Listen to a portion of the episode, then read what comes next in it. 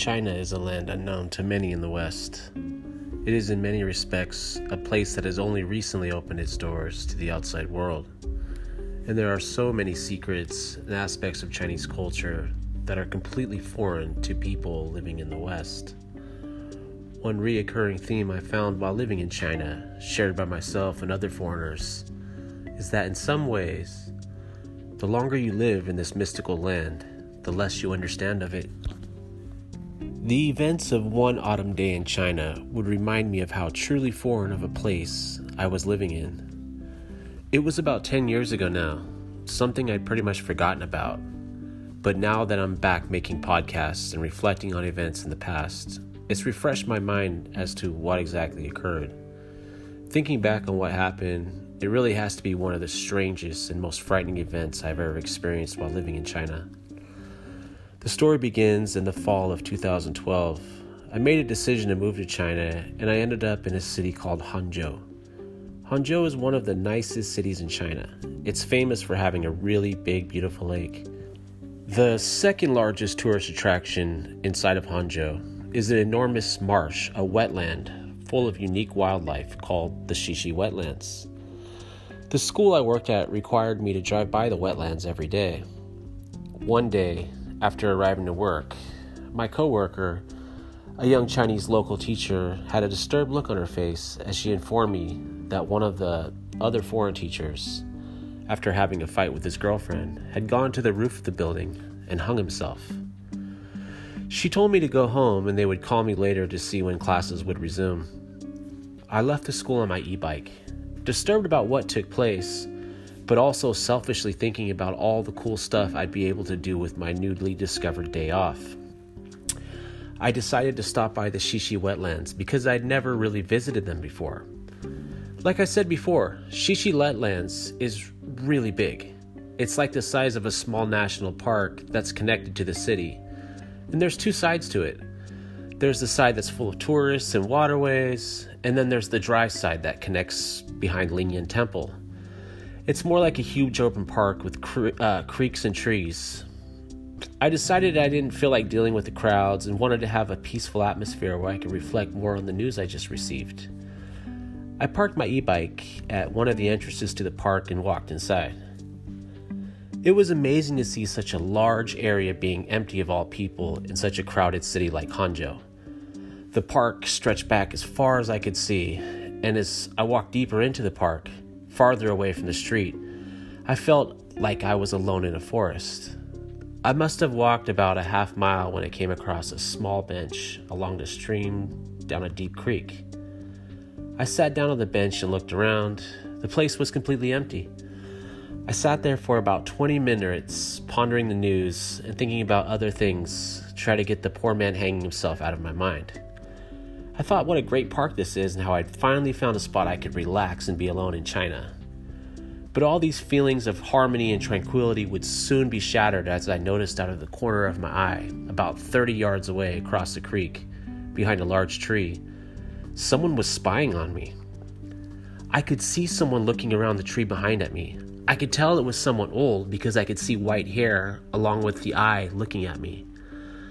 I wasn't really that scared at first being a foreigner in China, sometimes people act strange or different when they meet you.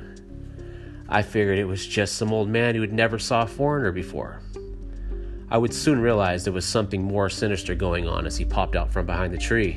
Suddenly, before me was an old man, normally dressed wearing a t shirt, jacket, and pants.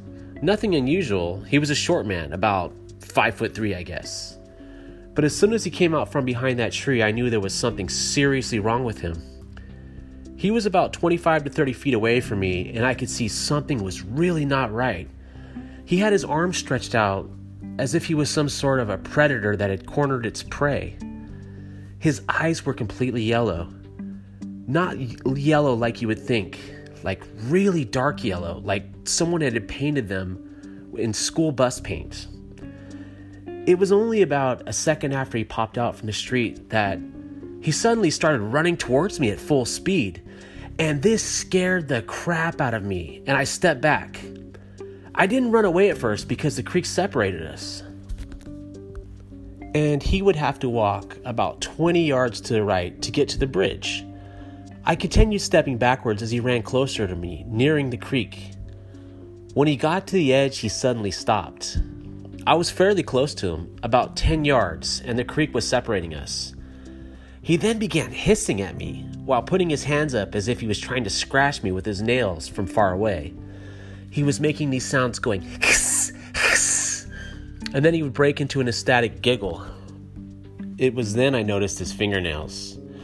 Chinese working class men will often have some long fingernails, especially their pinky. But this was something else. They were extremely long, maybe five or six inches or more. He continued to hiss at me while making scratching gestures. Something was not right. I've had a lot of strange experiences in the People's Republic of China, but nothing like this. I thought about the fact that he was at least, you know, it was at least a half mile to my bike, and hopefully there'd be other people there. But the yellow eyed man must have realized his chances to get me were coming to an end, and he did something I was really not expecting. He ran about 10 feet backwards and then did a full sprint again towards me. But this time he didn't stop when he got to the edge of the creek. He jumped completely across the creek. He didn't make it to the top, but as soon as he landed, I could see his arms almost instantly rise to the surface level of my sight. Still trying to understand what was occurring and filled with fear, I turned around and started sprinting as fast as I could to the park entrance. I did not know how long it would take him to completely climb out of the creek, but I knew it wouldn't take him long. It was like I was suddenly in a fucking horror movie. I was honestly completely terrified. Many people would think, oh, he's just some short man. Why don't you just punch him?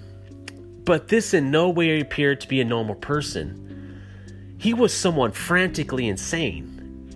Engaging in a, a, a crazed man like this is a zero sum game. At this moment, the only thing I could do was run for my life. I looked back to see where the hell he was. By this time, he was completely out of the creek, and he was running as fast as he could towards me while doing a hideous giggle. Although my brain was in complete panic mode, I began to think of my situation and how I could get out of this. I was in terrible shape, and the cigarettes I smoked weren't helping either. Considering the fact this old man just jumped across a huge creek and was now chasing a guy in his early 30s, I began to wonder if this old man was even human. He was easily in his 60s, and for him to jump that giant gap and then be able to come out and run incredibly fast, along with those creepy yellow eyes, indicated to me that there was he wasn't human. The fear that completely filled me would soon become even worse as the old creep began giggling louder, and I realized he was going to catch up to me really, really soon. The giggles were slowly getting closer to me, and as he continued chasing me, it had been maybe one minute of intense running when I began to feel the exhaustion. I hadn't ran in years, and this was too much for my lungs and heart to handle. I knew I was soon going to be out of breath. I looked to the side where the laughter was coming from to realize he was only six feet from me at this point, and he was getting closer. I knew I would not be able to keep this going much farther. He was now only a foot from me. He began reaching out for me, a large smile on his face. I could hear his breaths. I tried one last move out of desperation. I remember a trick we would sometimes do as kids when we were playing football, when someone would be approaching you who was faster and they were coming to tackle you. And as he became extremely close, or they became extremely close, ready to tackle you, you drop instantly to the ground. This causes the pursuer to fall over you, letting you get away. This technique was my last chance. Just as I could feel his claws on my back, I hit the deck and landed in sort of a sideways motion. The plan worked better than I ever could have imagined. The fact that I landed sideways caused the crazed man to completely trip over me. His fall at such a fast pace caused him to fly a few feet over me before he hit the ground face first. I could hear the impact of his face on the ground, and I felt this slight feeling of glee because it worked. It actually worked. I got to my feet as fast as I could and I tried to jog away from him as quick as possible.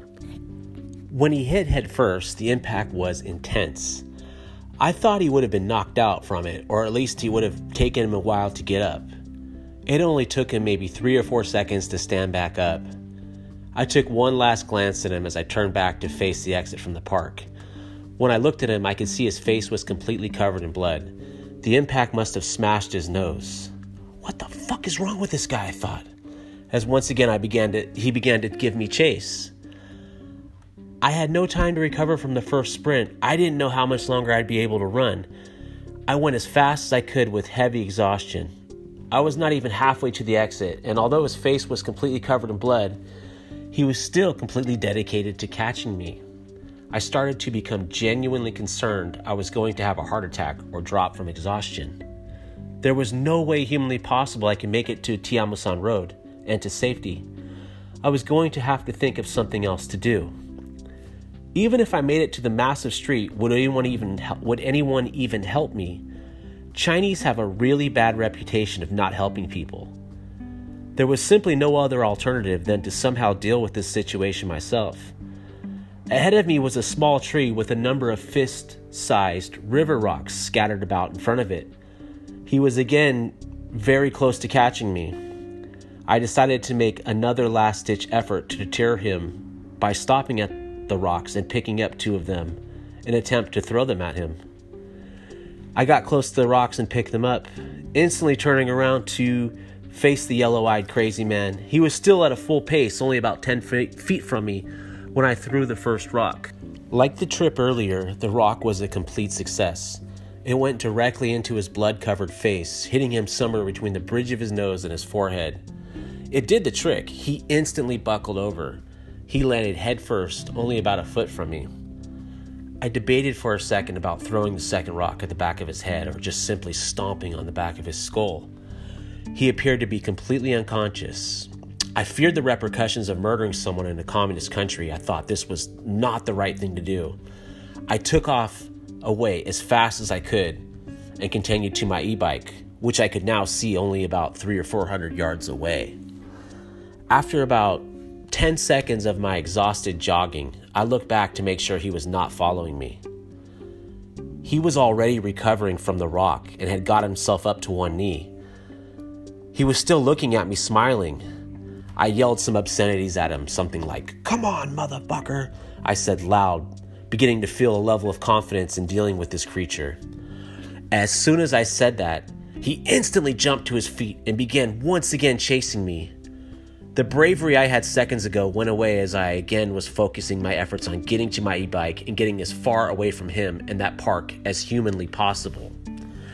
After running again for a few seconds, I looked back again to see how far away he was. He appeared to be dazed from the rock because he stumbled and went in a zigzag motion as he went as he ran forward.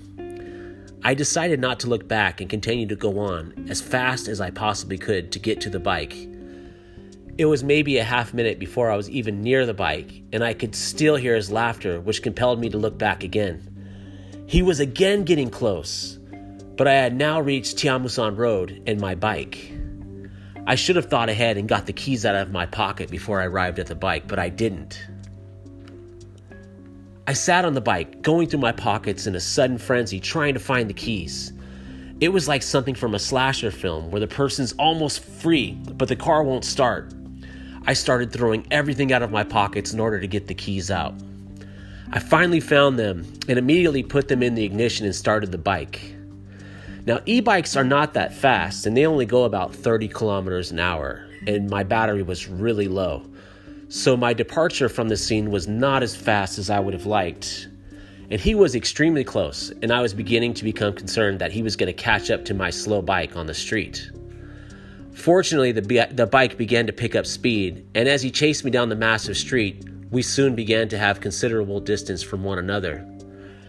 It's here that the story gets even a little bit stranger.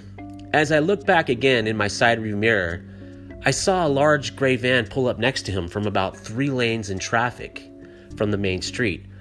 The side doors instantly swung open, and two large Chinese men dressed in gray suits jumped out with objects that looked like cattle prods.